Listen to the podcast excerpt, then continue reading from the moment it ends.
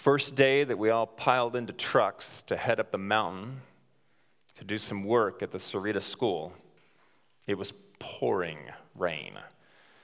I mean, pouring rain. And we get not even halfway up the mountain, and we see the box truck that is carrying 10 stoves. And we say stoves that they are really heavy stoves. And it is off to the side of the road. So we pull up behind it, and they have a flat tire in the rain on the mountain, filled with these stoves. So they're trying to figure out how to fix this thing. And you've got guys out in the mud and they're working stuff and they can't figure it out and they're trying to get the lug nuts off and they won't come off. And so guys get out of our truck and they start getting around. And then another truck pulls up and guys get out of that truck. And pretty soon there are nine of us standing there staring at the tire. And it's not doing anything. We could not get the lug nuts off that sucker to change the tire until we finally figured out it was not Lefty Lucy. but I'll tell you what, we tightened those things like you wouldn't believe. And eventually, going backwards, we got them off and fixed it. And what we are going to talk about today is how do we know the right direction? How do we know the right thing to do? We were convinced that by turning it the way we were turning it, it was going to come off eventually. We even went and got a giant pipe to give us more leverage because we knew we were going to get this thing off, and it was the wrong direction. How do you know what the right thing is? That's where we start this morning. Open up your Bibles, if you would, to Mark chapter 14. Mark chapter 14. Throughout Lent, we're going to just go right through Mark 14 all the way up to the garden.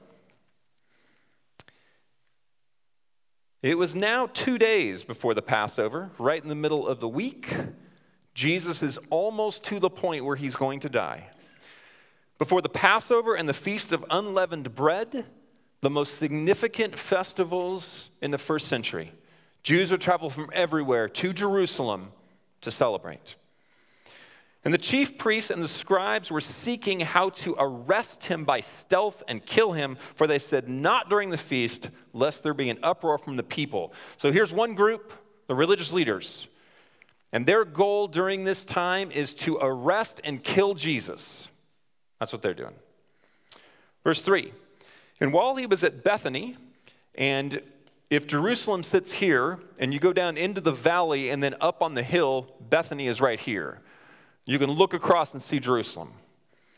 While he was at Bethany in the house of Simon the leper, as he was reclining at table, a woman came with an alabaster flask of ointment of pure nard, very costly, and she broke the flask and poured it over his head.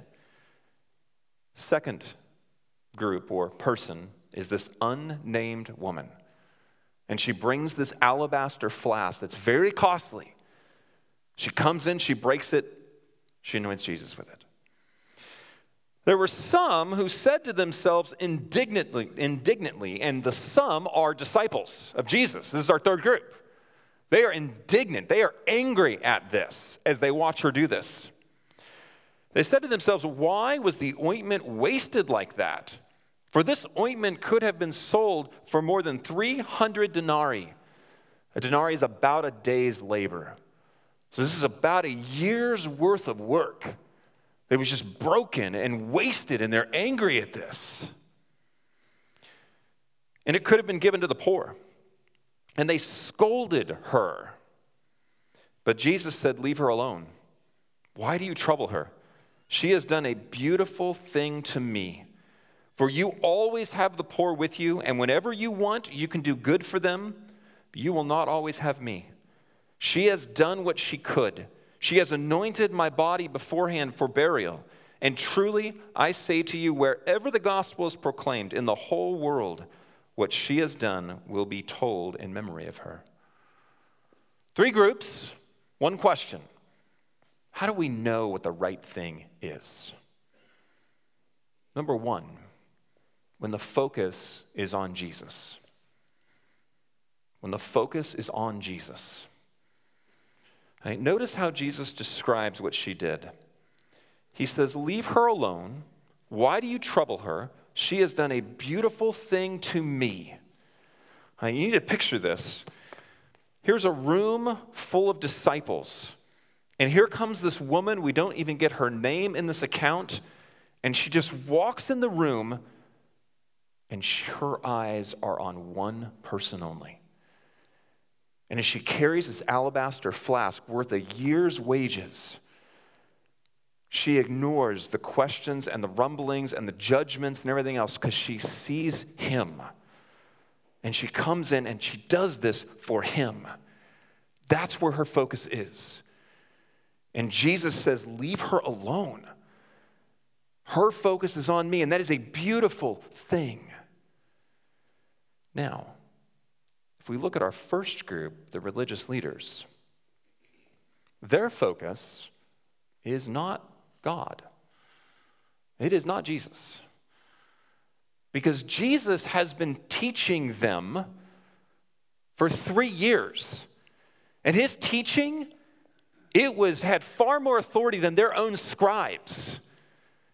Not only did his teaching have authority, but he was witnessing, demonstrating to them that he was who he says he was by healing people, by exorcising demons. But they are so focused on retaining their control, they can't even see Jesus for who he is. All they can say are things like this Well, you cast out demons by Satan himself. And Jesus goes, That makes no sense. If Jesus is, if Satan is casting out his own demons, how's that helpful?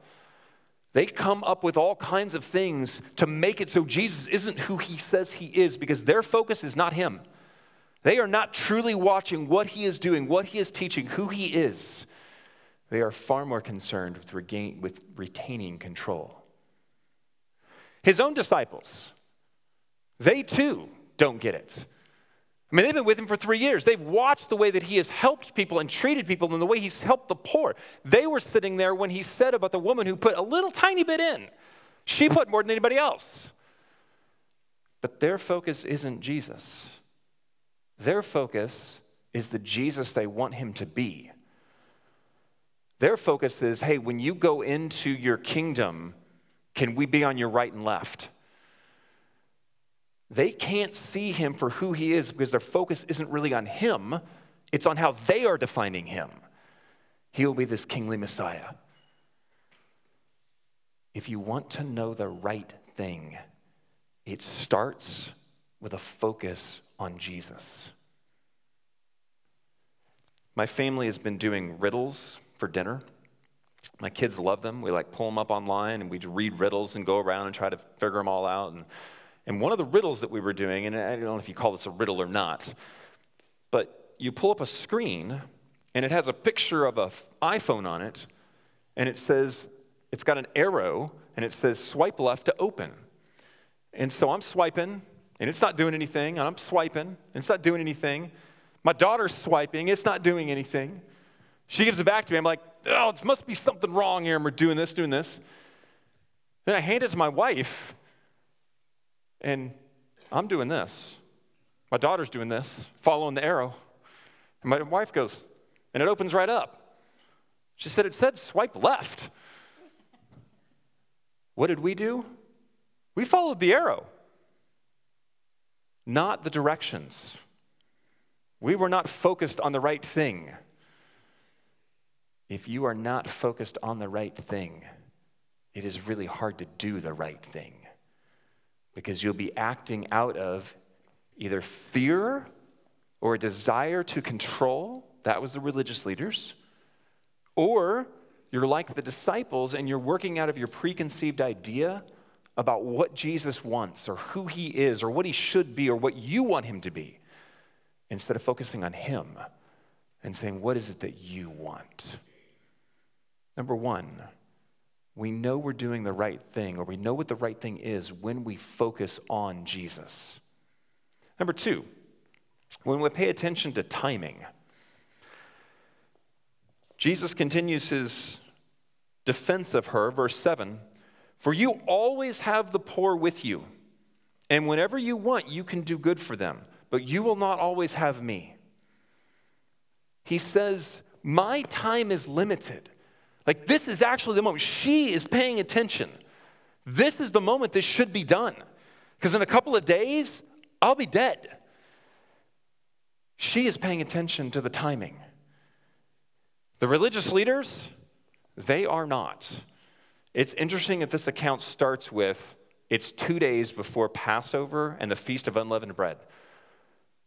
Those are such significant celebrations.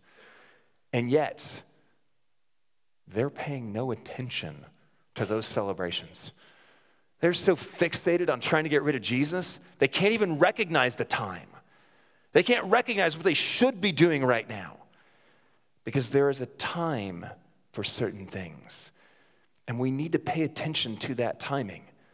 The disciples, I love what he says to them, although it's kind of convicting. You'll always have the poor with you.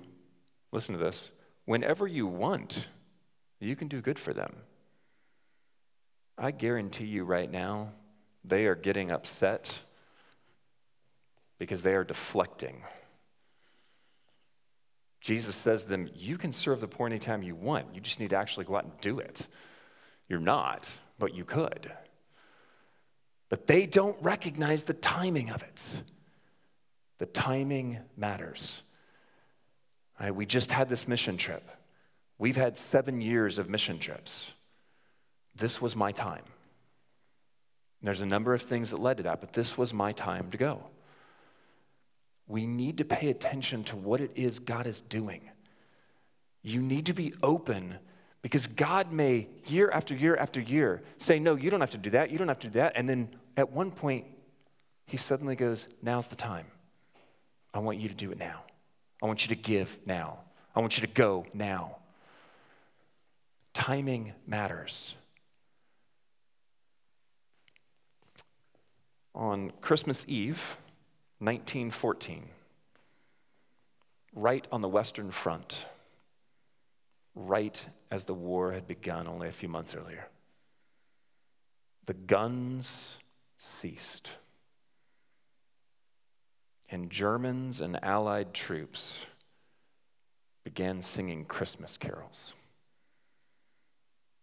And on Christmas Day, the Germans left the trenches, went across no man's land, saying Merry Christmas in the native language of the Allies. They would end up singing Christmas carols together. They would end up exchanging gifts, cigarettes. And there is record that they even had a game of soccer because they recognized the time. It was a different moment on Christmas. The birth of the Savior. It was a different moment. And they were cognizant of it. And it changed what they did. Be aware of what God is doing. Be aware of what He's doing in your life. Be aware of the seasons and those around us because our timing matters. And number three, and I would argue the most important thing do what you can. Verse 8 She has done what she could. She has anointed my body beforehand for burial. She has done what she could. Here's the interesting thing about serving and about doing the right thing just because you do the right thing doesn't mean everything's going to be right. You can only do so much. But part of doing the right thing is doing all you can do. But if you decide to forgive that person, it doesn't mean they're going to accept it. If you decide I'm going to stop treating this person poorly, it doesn't mean they're going to be okay. If you decide to go on a mission trip, it doesn't mean you're going to fix all of the problems. Doing the right thing means doing all you can do, even when all you can do doesn't fix everything. It is still the right thing.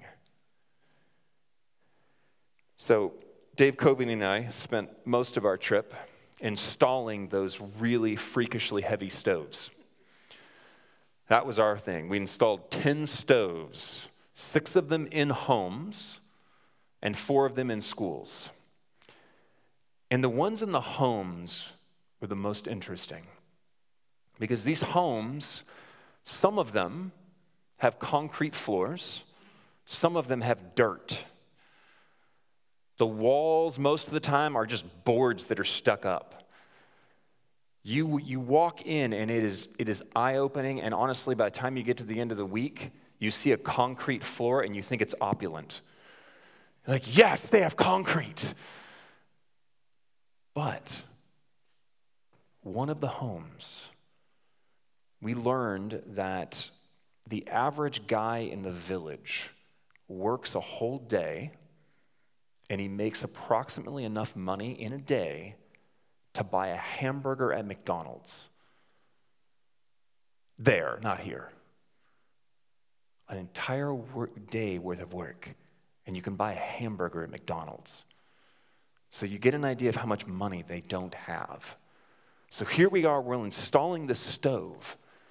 And one of the Guatemalans with us, who's our translator, he comes up to me and he points over there and he says, They're preparing food for you. They're getting ready to pour Coke for you. But we can't eat food out of the house. And I'm looking at that going, Are you kidding me? You work all day long and you can afford a single hamburger and you're trying to feed me? You're trying to give me some of your Coke? Why? Because it was the right thing to do. Because they were willing in that moment, they wanted to do something.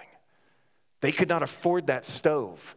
They could not install that stove by themselves. They wanted to do something. Later on that day, we're exhausted. I mean, exhausted. If you have an Apple Watch and you keep track of the rings, I didn't even have to hit like workout or anything. And I tripled my exercise activity. I mean, it was a ridiculous amount of work. We get to the end of the day, we're getting ready to leave. Well, they're going to lay concrete for the second part of the kitchen. And Dave Sinclair goes, So who's going to stay around and help them? Jerk. Because that was the right thing to do, and most of us, out of guilt, did it. Doing the right thing can be very hard. This lady, she is not wealthy. That jar, yeah, it could have been used to feed the poor, it could have been used to feed her. But she sacrifices that in order to do something beautiful, as Jesus says. She has done a beautiful thing to me. Doing the right thing, it is about focusing on Jesus, paying attention to timing, and giving it all you have, knowing that it probably won't be enough, but you give it all you have anyway. And my encouragement for you so, you know how we found out that the lug nuts went the opposite direction?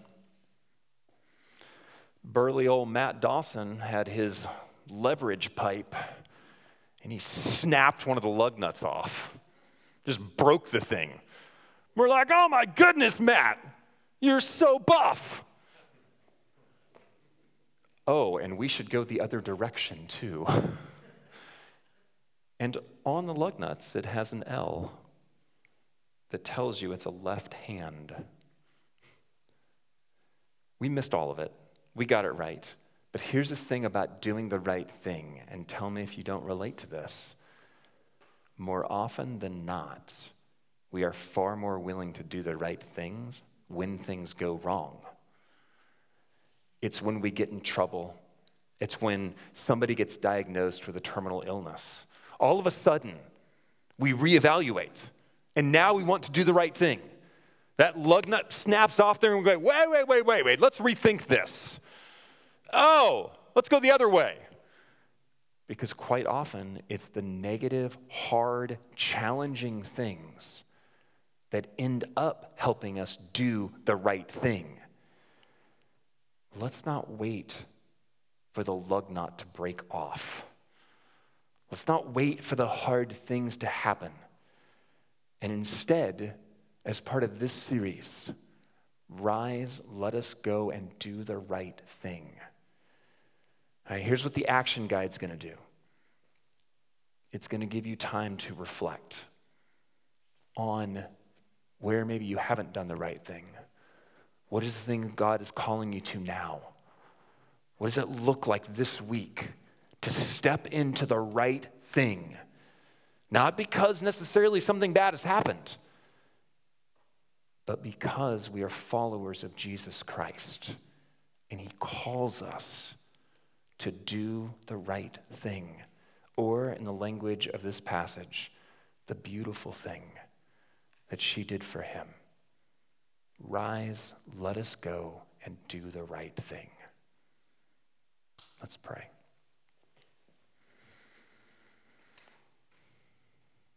Gracious Heavenly Father, thank you for your Son. Thank you for the ways that he lived his life, one as an example, his compassion, his use of his own time, never too busy for those who needed him, his continued seeking after the lost sheep. He was an incredible, beautiful, wonderful example for what we are called to as we live the kingdom life. And we also thank you that he did all he could. But in him, it is everything that needed to be done. That in Christ, all our sins, all our failures can be forgiven. We can be cleansed. We can have a new life. We can rise and go with Him to do the right thing, even when it is costly, even when some don't respond like we might want them to. It does not change what you call us to, and it does not change what your son did. Lord, help each person here to leave this place and to go and do the right thing that is right in their life. We ask this in your Son's holy name. Amen.